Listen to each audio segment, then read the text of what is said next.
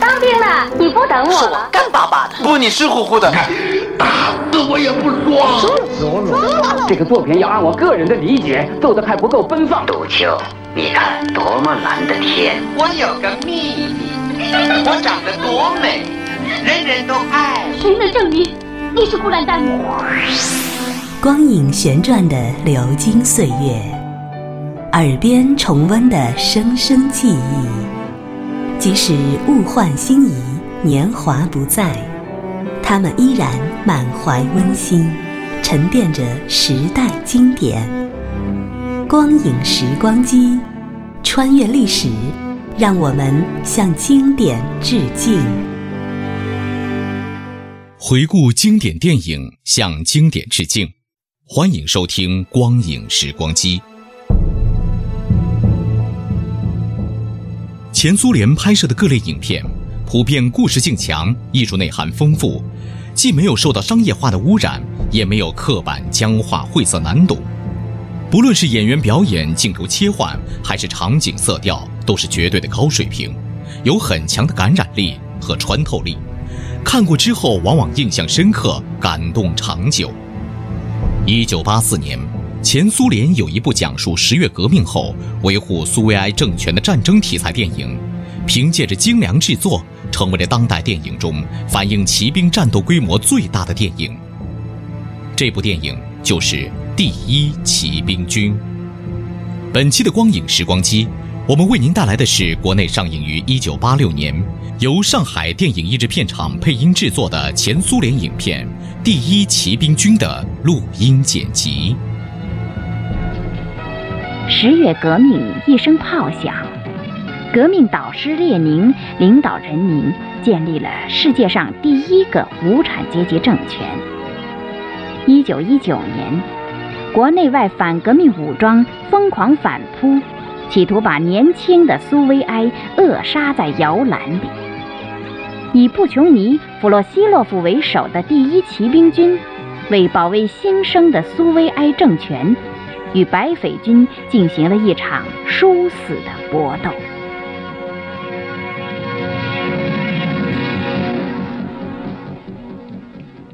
战士们，战士们，指挥员们，今天。我们为我们的英雄送葬，向他们致最后的敬礼。他们红色的生命结束的实在太早了。涅奇普连科、洛赫曼尼科夫、罗米耶克、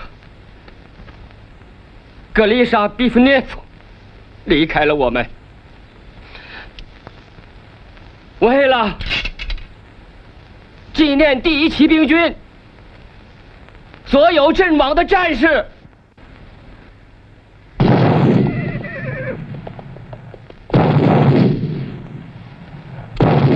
我们宣誓，要让红旗永远飘扬。我们伟大的红军万岁！完了。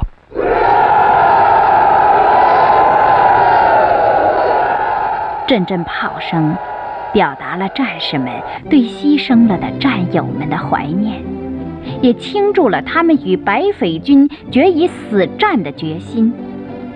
军长布琼尼率领战士们庄严宣誓，要让红旗永远飘扬，伟大的苏联红军万岁！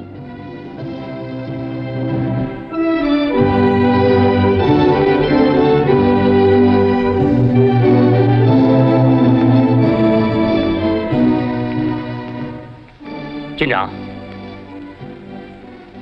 我是代表。看来，好像我们要跑。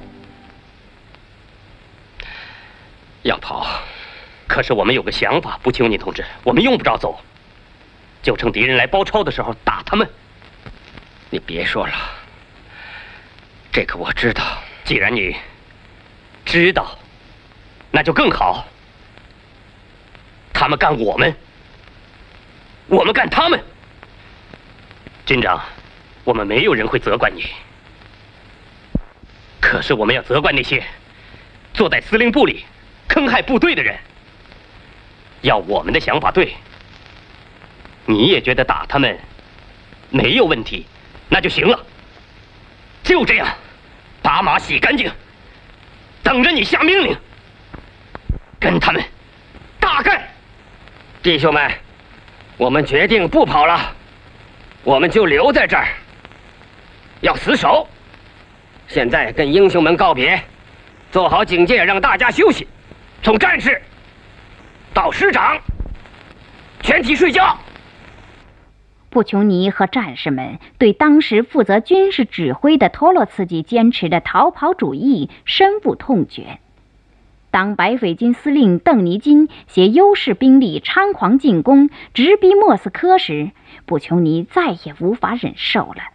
他拒不执行上级下达的后撤命令，决心与邓尼金血战到底。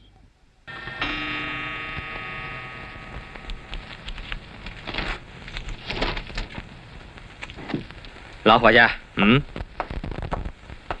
你听着，我们的最敬爱的领袖列宁同志，我给你写了这样一封信，请你原谅。我很想亲自来见你一面，我要衷心的向你，向我们全体贫苦工农的伟大领袖表示敬意。但因前线的事和邓尼金匪帮，使我无法离开。我应该报告你，弗拉基米尔伊利奇，骑兵军正在经受非常巨大的困难。我爱骑兵军，可是我更热爱我们进行的革命。怎么样？下面是，我从来没有屈从过。将来也不会屈从于那些披着沙皇的虎皮坐在司令部里坑害部队的人。本领有高有低，有些人是得学习学习。是啊，那当然了。如果说一个人自己本领不够，那就得好好学习，向别人学习。唉，布琼尼。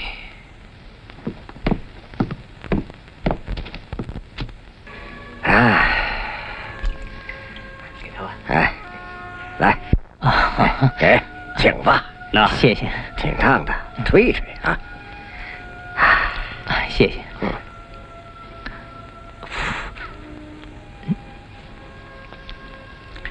这报纸上说什么？有列宁的文章。列宁写道：“现在，嗯。”什么都缺乏。说句心里话，也缺乏爱情。见到娘们儿，心就发痒。可是，一把她弄到手，就两样了，动手打了，就像对老母鸡。弗洛西洛夫同志，弟兄们来了，他们说让我们打先锋。怎么？怎么？打先锋啊！打先锋可以，不过要挑选最合适的人。我看他们都合适，老兵了，用不着动员。可是纪律性，嗯，呃，什么什么什么纪律性啊？那两堆干草哪儿去了？那那些干草都喂马了。马是很有用的财富，不兄弟同志。嗯，要知道老百姓经常到我这儿来，那神父对。谁钻到神父的被窝里去了？战士，那也不能怪他们。先是在走廊里，有个姑娘在那儿睡觉。呃，夜里很黑，不，金林同志，那战士用手摸着走，呃，摸到长头发，所以就是。不能怪战士，不能怪战士，那就怪指挥员。你单独有个小屋可以睡觉，你需要安静，可战士怎么样呢？算了，伙计。马斯拉克是个好样的。是谁把神父家的电池拿走了？是马斯拉克。谁用马刀砍敌人像砍白菜一样？也是马斯拉克。他作战很勇敢，是个非常勇敢的人。要懂我们的意思，我们需要正规的军队，需要铁的纪律。铁的纪律，就这样。那好吧，那我走了。嗯 好吧，听着，快点儿，快点儿，把全部敌人消灭光，让我们过自由自在的新生活，用生命保卫我们的事业。光荣是属于不救你的骑兵，行吗？这什么？诗歌，我写的。喜欢吗？嗯，不。为什么？这首诗不好。这首诗歌颂我们革命，歌颂我们的军队。那更不好。难道你不喜欢歌颂革命的诗吗？嗯。不能用歪诗歌颂革命，革命是不平凡的事业。这种诗也应该是不平凡的。嗯。你到军队里来，可真是找错了门儿。想教教我们吗？教打仗我可不行。你，等一等，莫洛佐夫，小伙子，大概是你对。我的诗可能是歪诗，可明天战士打仗，他们没歌好唱。那你试试看，再写。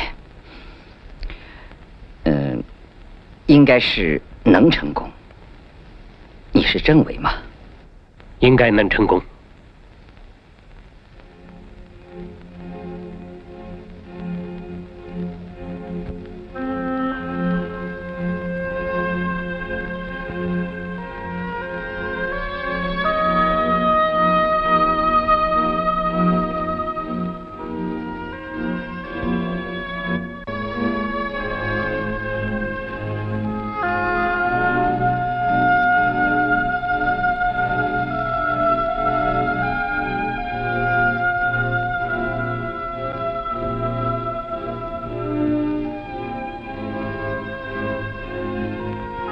河水静静地流着，晚风轻轻地吹拂在熟睡着的战士们的脸上。眼前的这一切是这般宁静，有谁能相信明天这里就将展开一场血肉拼搏的生死厮杀呢？敌强我弱，兵力悬殊。对这关系到部队生死存亡的背水一战，布琼尼反复思考，百般推敲，制定了周密的作战方案。说吧，军长同志，根据我们侦查，敌人正在集中兵力，投入作战的主要力量有顿河的第一军团，还有库班师团。谁证实这情报？一些老乡，是俘虏。他们人呢？呃，你明白吗？他们是不愿意来。右岸的敌人在调动大量的骑兵、辎重和炮兵纵队。除了这个以外，斯拉维奇将军的兵力也在加强。呃，这大概都是为了打击我军阵地的侧翼和后方。挺不错，咱们换换。哎，军长同志，你换了几个了？你不尊重军长吗？好，你留着吧，我再去搞个更好的。老伙计，哎，拿着纸和笔，写封信。写信给谁？邓丽金。给谁？写写写呀！海军司令部最高军事司令安东·邓尼金。现在我命令你，把你所指挥的全部反革命力量。都集中在城里的中央广场，时间是明天上午六点。写好了，写好了。我命令你率领全体官兵接受我的检阅。如若不然的话，我将立刻把你消灭。一切后果、损失以及俄罗斯人的流血牺牲，完全由你个人。和白军军官们承担。本命令必须向整个白军集团军群宣读。下面署名：县苗布琼尼。给，你送去。我送去。要当面交给他。当面交给他？那当然。全都正确，很正确，很正确。是真的，他是从白军那边过来的。有人说，叶格洛夫以前当过将军。不对，是上校。那会儿我们骑着马跑过去，亲眼看了看他的裤子上有没有将军裤线。结果呢？哎，结果什么也没有。据说他会演戏，明白吗？不明白，他太霸道了。霸道。嗯，嗯，都集中在这儿，干什么？军长，快下命令吧！我们要举起红旗去打。不，布逊尼同志，现在敌人在河对面，嘲笑咱们呢。我们等命令。命令会来吗？不知道。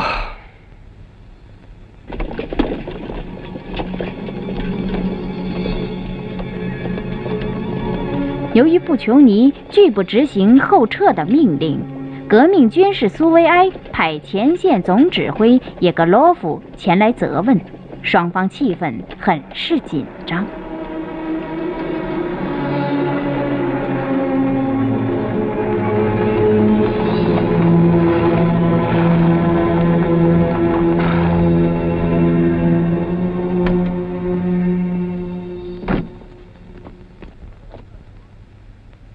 前线总指挥同志，第一骑兵军指挥人员到齐了，要介绍一下吗？你介绍吧，请吧。骑兵师长吉莫森克、高德道维科夫、莫勒佐夫、巴尔霍缅克、坎布里干、阿尔巴纳森克、马斯拉克，骑兵军的侦察队队长丘连涅夫。瓦尼亚，特殊勤务工作队队长杜布列舍夫。好，请各位师长解散休息。前线和军苏维埃委员，请你们一起来参加会议。在北面那个方向，嗯，纳乌缅科的第二库班军团，他们有五千骑兵，外加四个炮兵连。南面。用托波尔科夫和东图托夫公爵的强大的骑兵团，另外还有精锐的军官团，呃，是库季波夫的支援军团。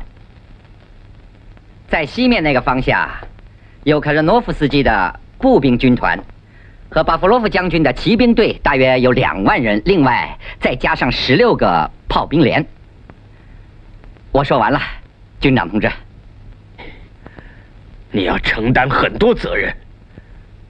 你这已经不是第一次了，你违反了命令，你擅自破坏了整个前线部队的转移计划，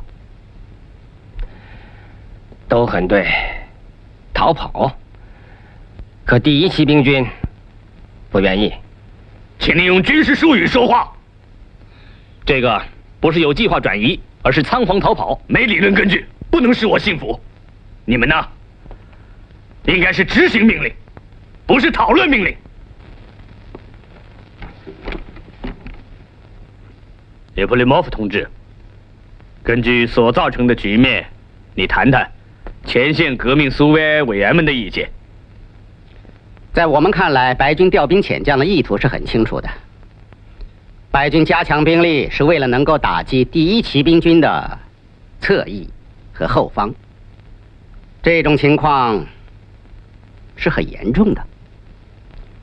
你们居然擅自按兵不动，把部队摆在邓尼金的主要兵力面前。他们有两万骑兵，另外再加上十六个炮兵连。这难道是闹着玩的吗？你们知道吧？明天一早，他们要到这儿。知道的，我有侦查员。既然你都知道，既然你都知道，你就应该估计到这种十分危险的形势。如果我们不继续撤退，那是绝对不行的。克留耶夫同志，你就这个问题谈谈你的意见。按照我的看法，要守住这个城市是非常困难的，知道吗，同志们？你们根本没有什么防御工事，缺少大炮和重武器，在这样的情况下作战，嗯，缺少的东西我们会向敌人拿的。哼！可是步兵部队的撤走，就迫使你们不得不下马，你们失去了一张王牌。这是理论根据，我完全信服。沙莫夫同志，你谈谈吧。敌人。有最好的哥萨克的部队，另外还有精锐的军官团，他们都来对付你们第一骑兵军，恐怕你们很难抵挡得住他们。我认为我们不能拿部队冒险。我的看法是，必须把部队拉到顿河、马尼西河一线去，在那儿可以坚持到春天。等他们把所有兵力重新部署一下，向我们推进。嗯哼。这也是理论根据，也能信服。怎么样，军长？都很正确，很正确。你看看，不是我个人决定的，所以要有革命军事苏维埃。刚才听到的，就是苏维埃的意见。至于骑兵。托洛斯基同志说的很对，这是高级军种。过去骑兵司令都是公爵、伯爵、男爵，这是为什么呢？这什么意思？行了行了，别说了。呃，这样吧，军长，如果你对我们没什么要说的，那你就。去吧，你把部队喊起来，以最快行军速度向北走。不，我不去，我没法跟战士说。真有意思，你不去，让我去嘛？军长是你呀，那就撤销我的职务，降级当列兵好了。最高层领导的争论引起了骑兵军战士的不安。他们深深的敬爱英勇善战的军长，绝不允许有人欺辱他。弟兄们，我们的军长要被撤职了，不许欺负我们军长，不许！屋里的人丝毫也不知道外面发生的骚乱，争论仍在激烈的进行着。这么说，得到的结果是，军的领导认为我们这些委员们。都成了惊弓之鸟，你看看，他想的多简单啊！当列兵，我的老兄，我自己现在最求之不得的是，或者上十字架，或者上断头台，你接替我的职位。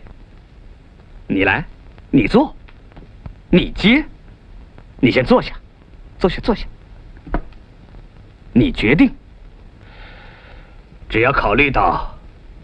一场战斗能决定整个战线的命运，你说说怎么做吧？揍他们？怎么揍？实话实说吧，你们这次可是孤军作战，没人支援你，敌人的军事力量超过你们一倍。要是打败仗，那就是你给邓尼金敞开了通往莫斯科的道路，这个你明白吗？我明白。那好，你说怎么办？把邓丽金打垮，这不用说。我们很想听听你们军苏维埃通过了怎么样的决议。我们军苏维埃通过了一项决议，除了彻底打垮敌人，我们没别的决议。四面被围的情况下，跟敌人的优势兵力交战，也不预见一下战斗的可能的趋势，不研究研究战术。请问，你连部队可能退却的路线都没有考虑吗？这在兵法上是讲不通的，这是军事常识。战斗的趋势错综复杂，无法预见，它不取决于我们和你们的决议。要冷静，不就好极了，彻底打垮敌人，这话我听得进。怎么打？说吧，把理论根据拿出来。这是你们的事，要理论根据，我可没有。那你有什么呢？计划。那好啊，请你拿出来给我们大伙看看这个富有想象力的作战计划。这个非常简单，只有一句话：连根拔掉。太简单了。关于作战计划，知道的人越少，就越好。不，老弟，我们这儿没外人，来的都是前线革命苏维埃委员。对这些人，谁也没有任何根据怀疑他们对革命事业的忠诚。你可能没有根据，可是我有。我们的部队急着要打，可前线苏维埃把他往后拉。把我们赶进沼泽地，我是在敌人的炮火下强渡顿河的，这我写信告诉列宁了。由于那些错误的命令，做无谓的战斗，我们的人几乎牺牲了三分之一。这全是因为你们的瞎指挥。我们把计划交给了共和国革命苏维埃国防委员会，他们规定我们第一骑兵军要用在主要方面，用在敌人大量集结的地区。军队的使命就是作战，解决战斗任务。这完全是为了共和国的利益，而不是为了哪个个人的利益，绝不能损害共和国最好的骑兵。这我也写信给列宁了。慢着，布琼尼。现在你们的所谓退却，是瓦解军队的士气，见了敌人害怕和惊慌失措。你们根本就不相信我们部队的战斗力，你们不知道我们的战士和指挥员的士气。第一骑兵军绝不逃跑，他准备去战斗。我们以脑袋担保打胜仗。我们早就跟邓丽君打过交道，在查列金、罗斯托夫、沃罗涅什。我完全支持我们军长的决定，我跟他一起承担全部责任。